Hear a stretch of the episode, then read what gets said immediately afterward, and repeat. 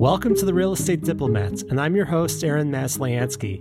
Today, we're going to learn about Kodasema, which is a company that builds really cool, tiny homes, and they can also be used for many different applications. They're prefabricated, they're sustainable, they could be used around the world.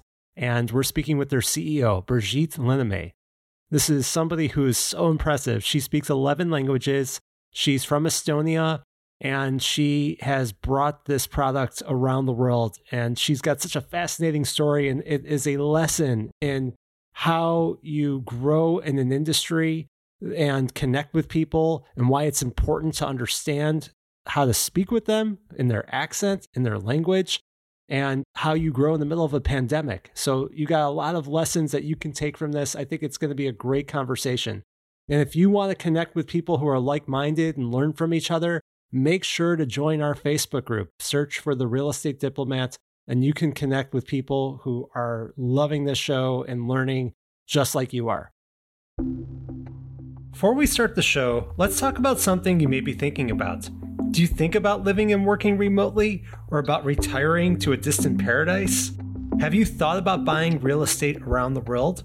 If so, did you know that I am a certified international property specialist and resort and second home specialist. I have access to an exceptional network of real estate professionals around the world that I can refer you to who will help you safely buy and sell global real estate. And if you live in the Chicagoland area, I can help you with your real estate needs directly as a realtor with Dreamtown Realty. Head over to therealestatediplomat.com to schedule a free consultation so I can learn more about what you are looking for and direct you to your dreams. Now, let's start the show. Birgit, thank you so much for joining me today. I really appreciate you being here from across the world. Well, thank you, Aaron. I think it's a it's a lovely invitation. I really treasure this invitation to be speaking here about the things that matter, not only to me, to us, but actually that matter for the whole world. Because ultimately, the housing, the space that uh, surrounds us, it's so important. It's but it affects massively how we perform, how we feel about ourselves, and it's very, very important. It is. I've made a profession out of that, finding people housing, and and my background with urban planning, just knowing how important it is, how it plays a role into our environment, society, and everything else. And and I want to talk a lot about that with you today. But just you know, we met because we were both part of a hybrid event from Select Chicago, which is an organization that helps bring direct foreign direct investments into the Chicagoland area where I'm located. And you were presenting on on your company Kodasema, which produces these beautiful homes that are prefabricated. And you were talking about what's going on in Estonia, and then we followed up afterwards. And I just think it's such a an interesting example of the times that we're living in, where networking doesn't have to be at some you know event where you're local it, it could be across the globe uh, eight hours or more away.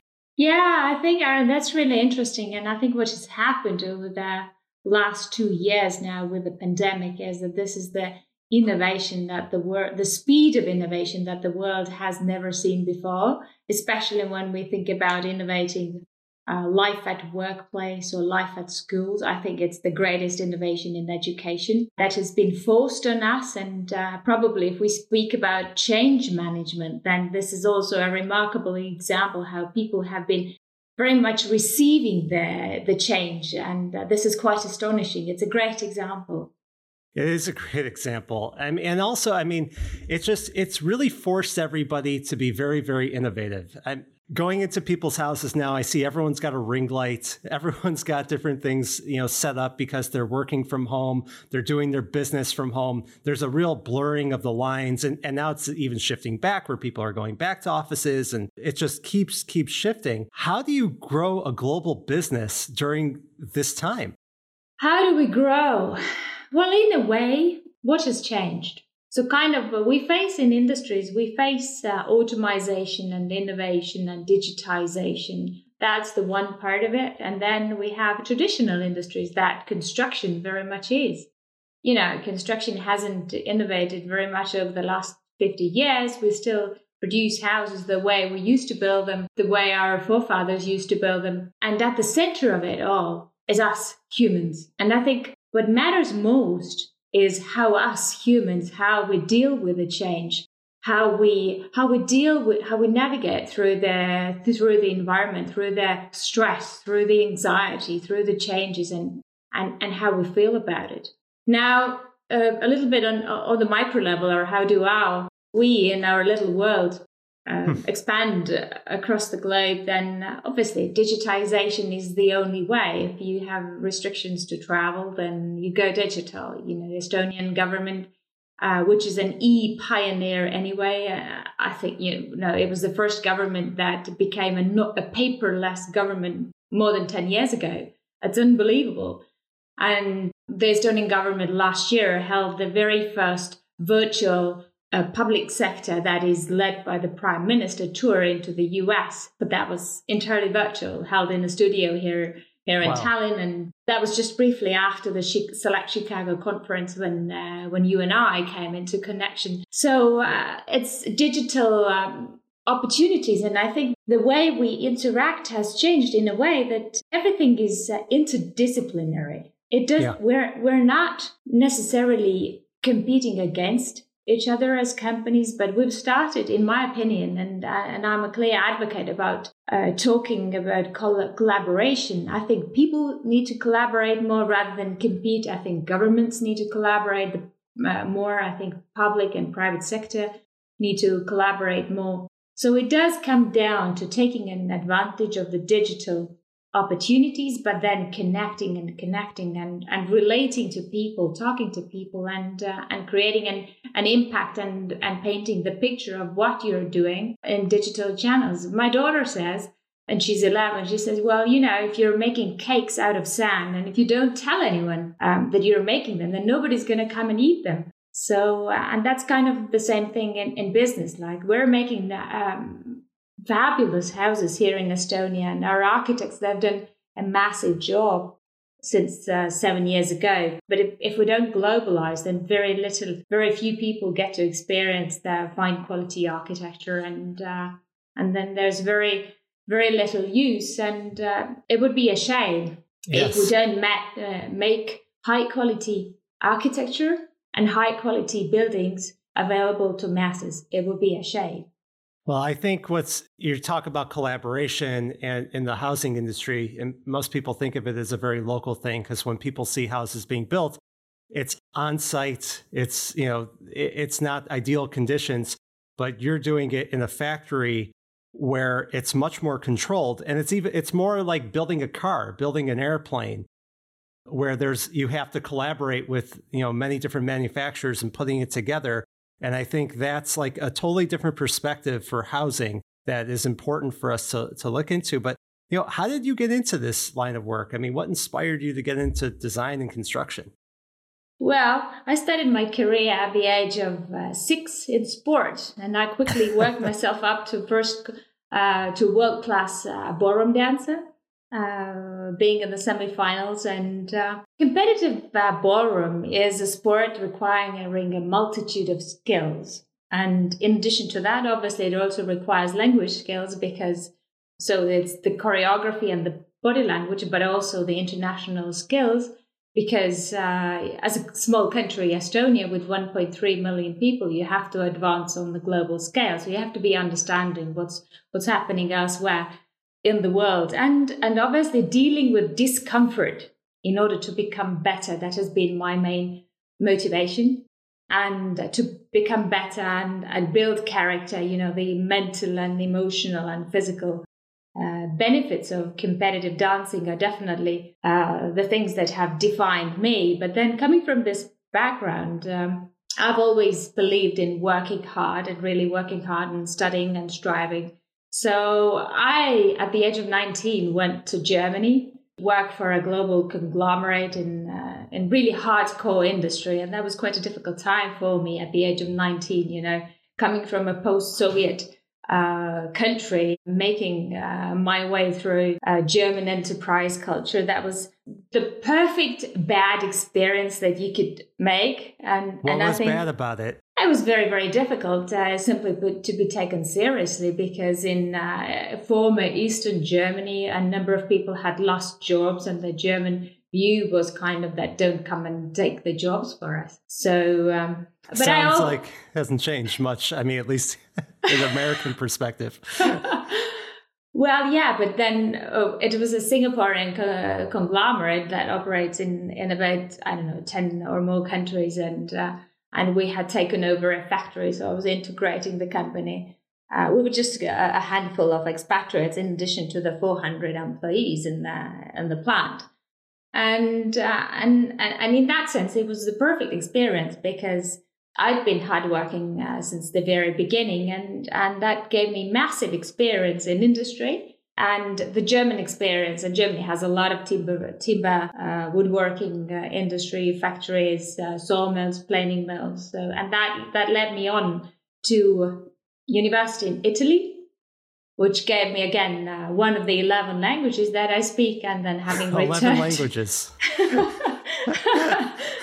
yeah, that's that's nothing. I mean, 11 languages must give you uh, amazing skills to connect with people wherever you're going. I mean, and, and doing global business. But take a step back for a second. You, you talk about that as a hard experience. I mean, being 19, you're dealing with that, integrating everything, and you're a woman in post post Cold War Germany. I mean, did people take you seriously, and how did you get them to to listen to what you're trying to implement? I thought that was the only way to be taken seriously was through professionalism and professionalism number one in accent-free German, adopting the culture, uh, adopting the language, as well as just being so good in what I did. And that was the key, and in, and in a way that proved to be successful as well, not only in Germany, but ever since. I mean, marketing Estonia globally uh, and the global arena. And you know, Estonia is the largest European timber house exporter. We're a tiny little country with 1.3 million people, which is just what a quarter of Manhattan, or or, or how much? Oh, less, less, one fifth of Manhattan probably. So, uh, and that has been successful. I mean, I've been on that path marketing the country as well as the businesses in this country because they deserve to be on the global scale. There are so, there are so many competences in uh, in Estonia, woodworking, uh, other industries, digital skills. We're really at the forefront globally uh, when it comes to digital skills. So yes, I think. Uh, but then uh, there's one thing I want to mention, and uh, when it comes to comparing the masculine and, and feminine parts of the world, then yeah. I'm a strong believer that we shouldn't be bringing out the differences, but I think we should be uh, bringing out and finding the commonalities. Because in the end, every woman has a masculine behavior to them as well. And every man has a feminine part of them as well. So it's very interesting for me to be observing how, for example, in business negotiations, in which situation men actually behave in a feminine way. And I don't mean that in a, in a negative sense, but moments of being undecisive or undecided are, are kind of softer. And, and I, I really treasure seeing the dynamics between diverse uh, members of the team. So, yeah. so speaking of the understand. yeah. So, so speaking of the differences, uh, it, it does really come down to the enriching aspect of the differences. And it, this has been scientifically proven several times that diverse teams get better results simply because people have different angles. But um, industry obviously is very, very masculine, and uh, I'm mostly the only woman at the in the boardroom. I think today most companies uh, that I visit uh, for meetings they usually have a bathroom for for women but uh, you know, usually, usually, yeah. But I visited sawmills in Russia where they haven't had bathrooms for women, so I think we're getting there.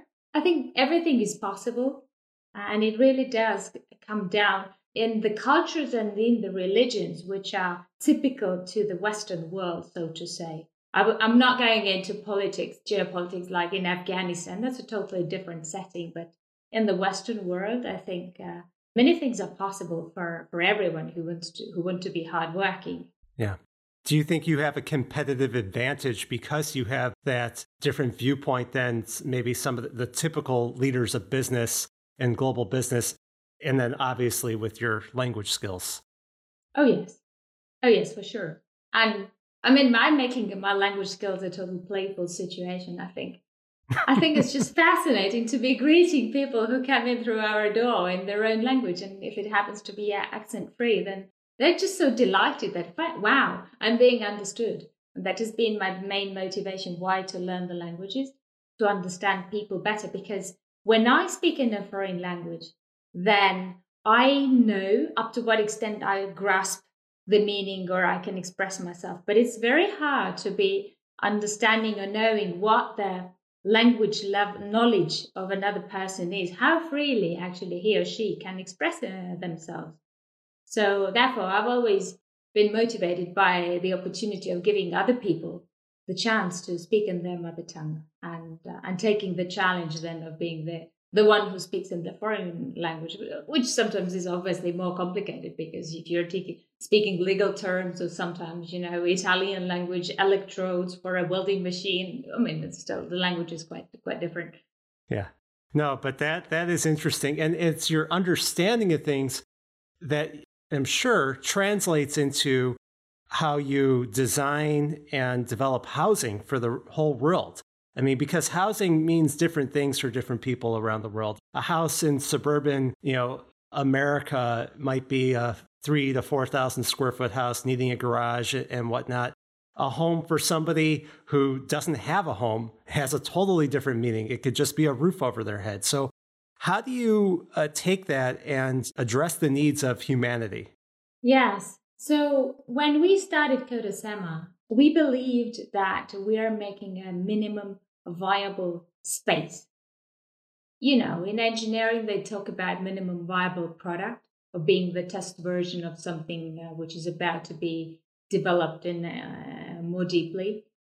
But we believed in when creating this universal space, this can be uh, the tool perhaps for creating uh, a space for all the different purposes, all the different functions, be it then the very first shelter for the people who don't have a home or or be it then a high-end hotel room. So what we're saying is that the Kodai, you know, like it is so much more difficult to be writing a short story rather than a long one. If this podcast was just 10 minutes, it would be much more difficult to put it together. Yes. So definitely. so and the same applies to architecture. It's it's much more difficult to be designing a house which is less than 350 square feet. It's much more difficult than be making a like a like a true uh, one family home. And I think we've succeeded in that very well because we've adopted high tech design and interesting. It's an architectural movement, high tech design, and it has not nothing particularly to, to be uh, to do with technology as such.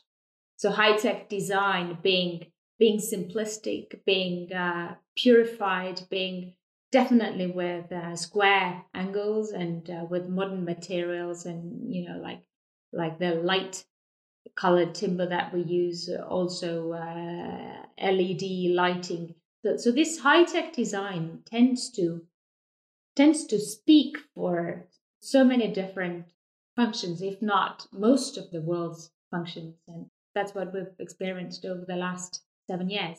So you've been around for seven years. Uh, and for the audience, how would you describe the look of these homes? They look square and they have a, a very large uh, front uh, window section. So when when uh, looking at the Kodas, the front is is only glass, uh, which is divided by a sunshade, uh, separating the upper glass from the lower glass, and and otherwise it's a cube-shaped architecture, which is very very neutral. Can you? And I'll have uh, links to uh, to the images and to your website, so if people want to go and see it, you'll get a very good visual representation of what these beautiful homes look like. But um, so there are these cubes, and they're they're 350 square feet or smaller. Can you attach them and make them larger if you want to use them as components, or can they only be used as homes? What what's the the thought behind that? So our thought behind it was that the the, the Kodas are multifunctional. They can be used from anything ranging from living to working through shopping, you know, dentist, COVID testing clinic, uh, flower shop, hairdressers, meeting room, hotel room, anything more or less that you could think of. We could probably even make design a specific hospital room if needed, even though that would need some some engineering. But the idea behind it is that uh, the house need not be attached to the ground and to the property. So there is freedom freedom of movement and there is freedom of designing the cities the way people need the cities to be designed. So, for example, we can uh, quite quickly uh, adopt former industrial brownfield areas to become used as residential. We don't need to wait for very long planning processes in municipal governments to go through, but also we don't need to wait for the economic cycle to make sense for the property developer to go ahead with their high rise building. They can take a meanwhile uh, infill use of, of their property for, say, five years or seven years or 10 years. And then when the economic cycle changes or when the demographic uh, environment changes, they can they can then take the kodas elsewhere where they are needed more and and start building their high rise then. So what we say is that the kodas are movable, but uh, they can be permanent or temporary depending on what the property developer needs, what the local government needs, and what the human needs are. So we also say that the schools, for example, from year uh, to year, the number of children enrolling in schools may may vary. Usually, it does vary because in Absolutely. some years, yeah, in some periods we have more children born, and other periods less. It depends on you know economic growth of the economy and, and many other things. So what we've done here as well in Europe is we've added classrooms when when they're needed, and then in, in other years or cycles when they're not needed, we can take them away and put them elsewhere, maybe for kindergartens then, or maybe for for offices or or homes or, or shops or whatever is needed there where it is needed. So so cities need to start changing. They need to start becoming more dynamic to to grow with the people and the services space as a service it needs, needs to start being offered to people as they need it just like the other service economies have changed. We can we can order so many things according to our needs according to our specifications but somehow housing remains very rigid. And true. what's happening in Europe and uh, and when I look at the statistics in the US I see a similar pattern that uh, the housing units which are available on the market there they're much bigger than the average household is. So not everybody uh, needs to be living in a two or three bedroom apartment. Uh, we have now in large cities here in Europe, over half of the households are one person households. So we need to be supporting the developers and uh, and from the public sector so that the one person households can pop up as quickly as as one person households urbanize into the cities. But that's the that's the mismatch that, that we currently live with here in Europe and in, in many American cities as well.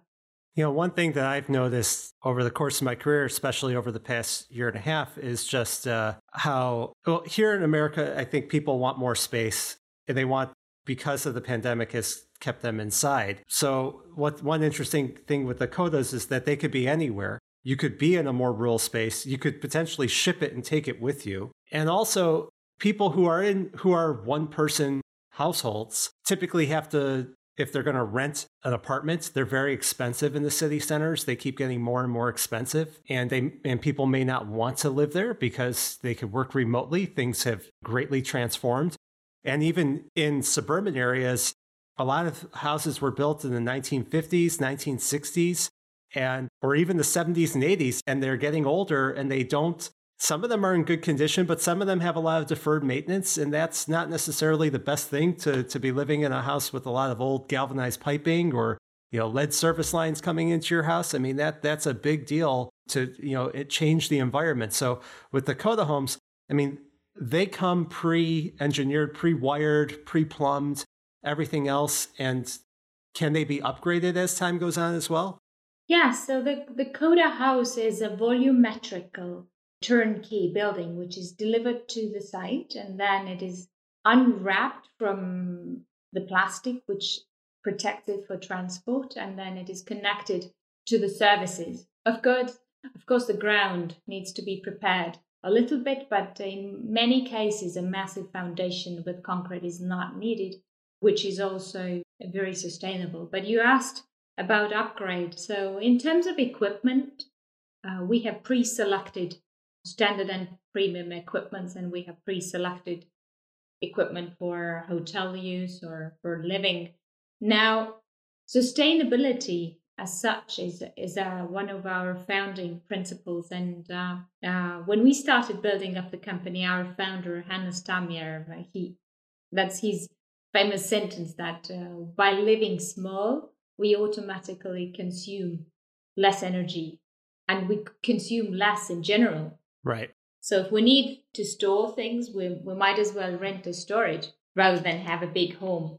So in terms of upgrade and in terms of sustainability, the, the timber structure, which has been at the core of, of the Koda since our turnaround in uh, three years ago, that is very sustainable. And and now what happens with the, with the house is it's it's good to go for more or less 50 years, maybe more, probably nothing happens to the structure also for a hundred years. What needs to be upgraded is probably the equipment which is in the house, you know, the faucets, shower heads, uh, some of the technical equipment. But because it is so minimalistic, there is not not a whole lot of automation in it, and and our wiring and plumbing today is made of so high quality that it lasts for for decades.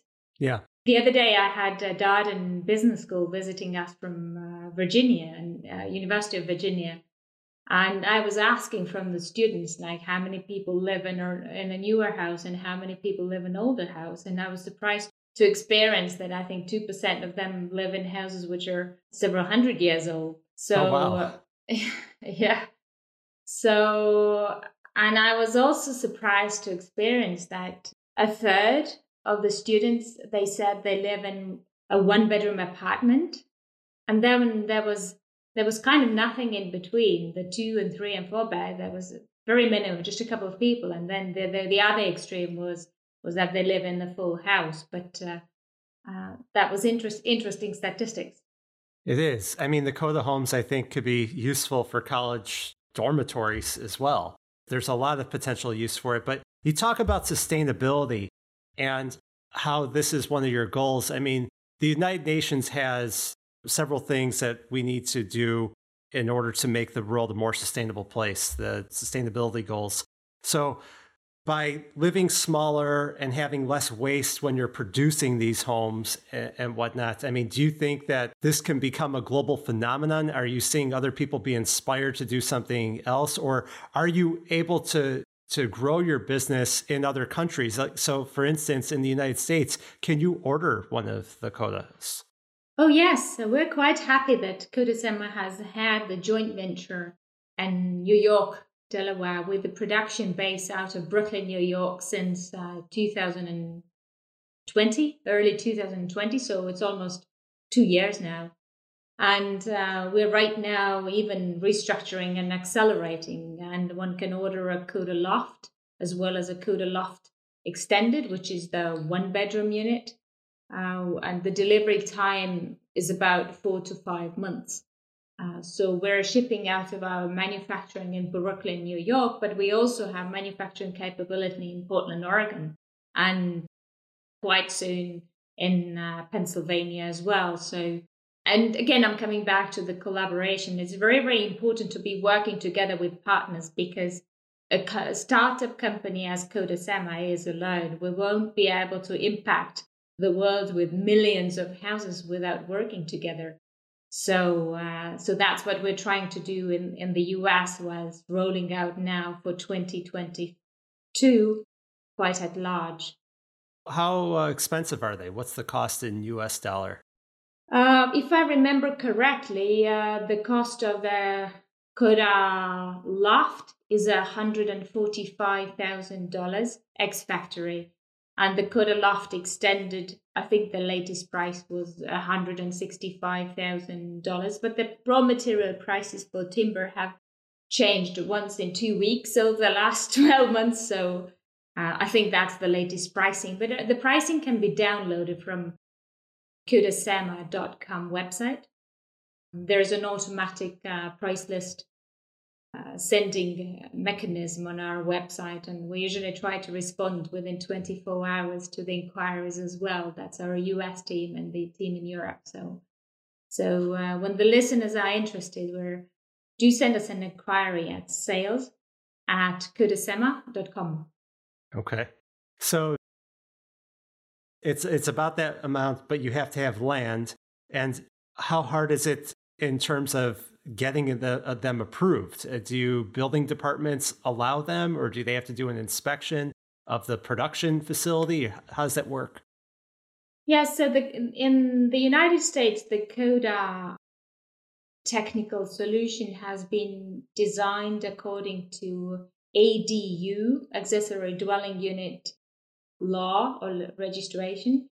And we have adjusted our our stairs, our mezzanine, our borders to, to match the code.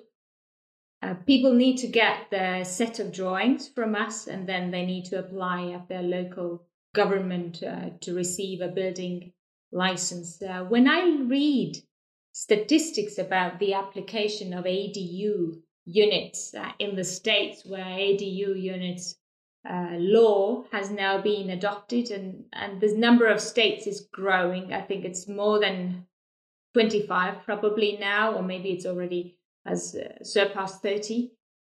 It's based on the local governments in many cases. Actually, I have a, another podcast I do that's very, very local, and I had an organization in Evanston, Illinois, uh, that is building ADUs in here. So I think that's that could be interesting for them maybe to collaborate with you.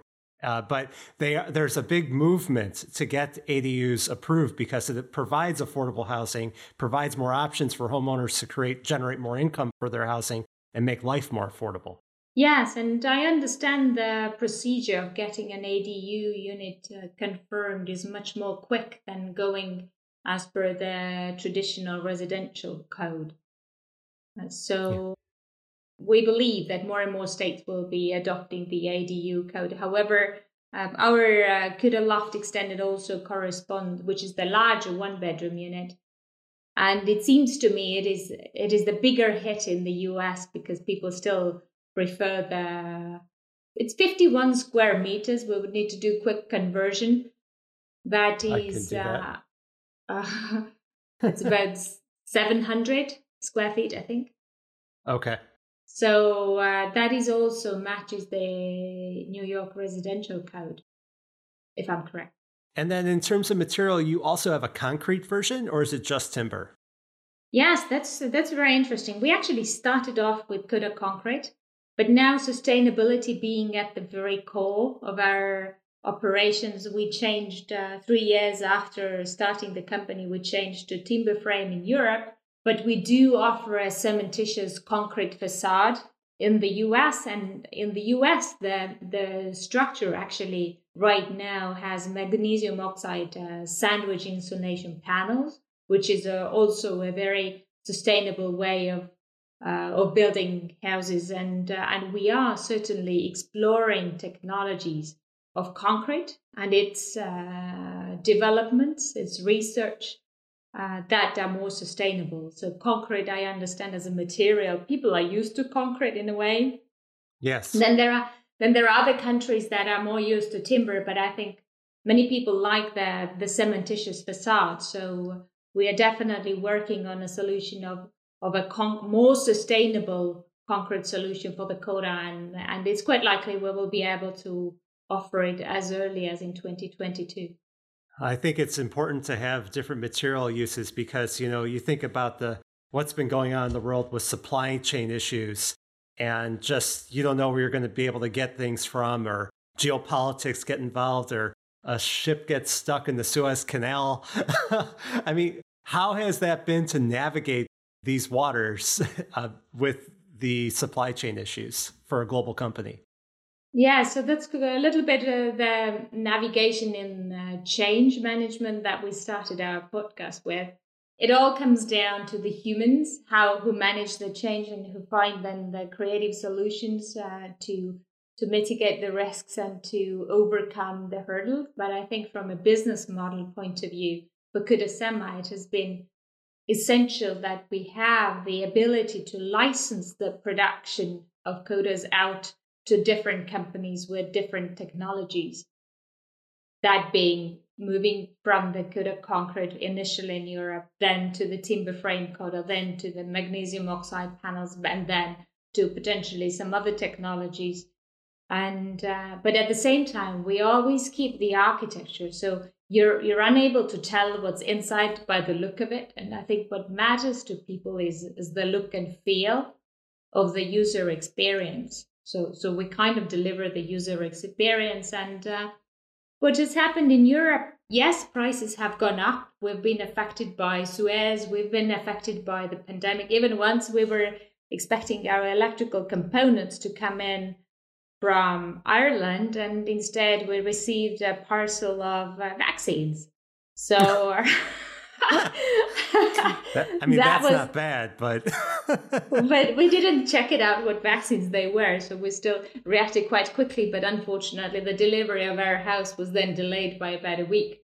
And I mean, these things happen even with largest and most known uh, uh, courier companies, and we've all been affected. But I think, in a way, the people are are, are stressed, are quite anxious about the, the the pandemic, or now the kind of the I think we're still moving towards the end of the pandemic, but we're still humans, and communication is is a great tool to uh, to smooth things and to find uh, alternative solutions, whether with manufacturers, transport companies, or with materials. The truth is obviously also that this engineering is expensive and it does cost a lot of time to be engineering the same user experience, the same Koda uh, with the same architecture, but using different technology. It does take several, several months. Well, I think it's it's good that you have those options, and but man, it's I applaud you for surviving and thriving in this type of environment, just because it's every day is something changing. I mean, even today, I, I was just reading an article about how United Airlines, they decided to stop trying to predict what the next thing is going to be in the pandemic and what demand's going to be like. And they're just like, all right, we're just going to do it one way and see what happens. But you constantly have to be adapting. And I think one really interesting thing that I think is a cool concept with Koda, and you know, maybe this is an inspiration for people who are listening. I want to leave people with this, but digital nomads can live around the world. And you could travel, you could do your work. And I think it's been something that has really expanded in people's minds over the past year and a half for sure, but people have been doing it before. But wouldn't it be nice to be able to take your house with you to where you're going? Is that something that's possible with Kodasema? So, Aaron, that's kind of a two way uh, sword or two way arrow. okay. And I know digital nomads are really our group of people who, who live in one location and then they are free. And I think freedom is something that describes our era in general and in a much broader scale. Taking the house with you clearly from a sustainability point of view is is not the way to go. That's true. Unless of course it is it is from an urban redesign point of view. If we're making the cities or also uh, countrysides more livable and lovable, then we want to be designing the cities from place making and, and space planning uh, point of view so that they match the generation's expectations. But what we actually expect the digital nomads to experience is the Kodas, which are already present in different countries. So they already have kind of a quality assurance. It's like, you know, a Hilton hotel. You you know everywhere what a Hilton hotel is. So if, if it's a Koda Park or a Koda Stay hotel in, in different cities, whether in New York, Paris, or or London, then then ideally it's the same and uh, it's the it corresponds to the same affordability, to this to the same quality user experience, and, and probably also price point. Yeah, and it's again, it's changing housing to a service, and it's something to expect, and it's your brand, and and people uh, could go there and enjoy it. One thing that I want to do, which I'm so excited just doing this and talking to people from around the world like yourself, is I want to see some of these places that that I'm talking to people in. You know, if if somebody were to travel to Estonia, what should they know? What are some good things to know? And if and if they want to buy real estate there, where's a good place to buy? Do you think? Well, I think in Estonia in general is very much worth visiting, and we've just uh, had a, a lady, uh, visiting us. She's a former Google software developer, and she has purchased quit quit Google. She's a highly talented mathematician, a PhD in in math, but she just uh, called in a couple of weeks ago and said, "Oh, here I am. I've purchased a land near the Death Valley." And I want to buy a Koda. And, and she was fascinated by, by the simplicity of our country, Estonia being the, the digital pioneer. Um, it's unbe- unbelievable. We can pay by our mobile phones. I already mentioned the paperless government. We also have electronic elections. Everything is so simple here. Um, we, we're famous by our digital healthcare, digital prescriptions, digital medical reports that, that are accessible across the doctors uh, across the country. And we're in full control. We can access our digital report and see what's happening. And and and in that sense, uh, as a wonderful country to collect inspiration. And on the other hand, we are very much true to the nature. Like 50% or more of the country's territory is still covered with forest Estonians still go into the forest to pick mushrooms and to pick berries. Hmm. We have here at our factory site, we have deer and rabbits, and, and we're literally 15 minutes from the very, very heart from the site of the government. So it's an amazing, this untouched nature part of this country. Uh, James Samuel York, who's who's a dear advocate of uh, Estonian foreign investment in the US and vice versa. He dearly, he, he being an American, he dearly always talks about the, the value of, of Estonia from an American point of view. Uh, it's it's quite amazing. I mean, to think about it's like you're a futuristic country in a way. You're a post Cold War, independent, former Soviet state, and like it, it's just amazing the types of things that you're doing. And I hope that what you're doing at Kodasema inspires people to think about housing in a sustainable manner and it grows and, and helps to sustain us as a society and as an environment. So I, I, I appreciate, again, I applaud what you're doing. I appreciate you coming on to the Real Estate Diplomat and talking about everything today and keep doing what you're doing. Thank you. Thank you so much, Aaron. And, and perhaps the, the one thing that uh, to summarize or to kind of closing remark uh, be added here is that whoever has felt now inspired by this talk, then uh, we very much welcome contact from real estate developers, landowners in the US or across entire North America or even Latin America. So uh, do get in touch. And I didn't answer your question regarding what, what would be the right area where to invest in in Estonia. Yeah. Uh, yeah. So, but just by coming back to that, there are there are plenty of opportunities, and you know, Estonia has the highest number of unicorns per capita. Companies like Skype, like TransferWise, uh, Bolt, there are the Pipedrive. There are there are so many marvelous companies, and there is a there is a wonderful website. Perhaps we can put a link. Yes, what's the website for the listeners? I'll send it to you after our podcast. Okay. It's very, very inspirational to be seeing the stories of uh, of unicorns, Estonian unicorns across the world. Yeah, and your company is one of them. And and to learn more about Hopefully. Kodasema, yes, uh, go to kodasema.com. That's K O D A S E M A.com. And uh, no, this this is so great. I hope it inspired a lot of people today. Thank you so much, Aaron. Thank you.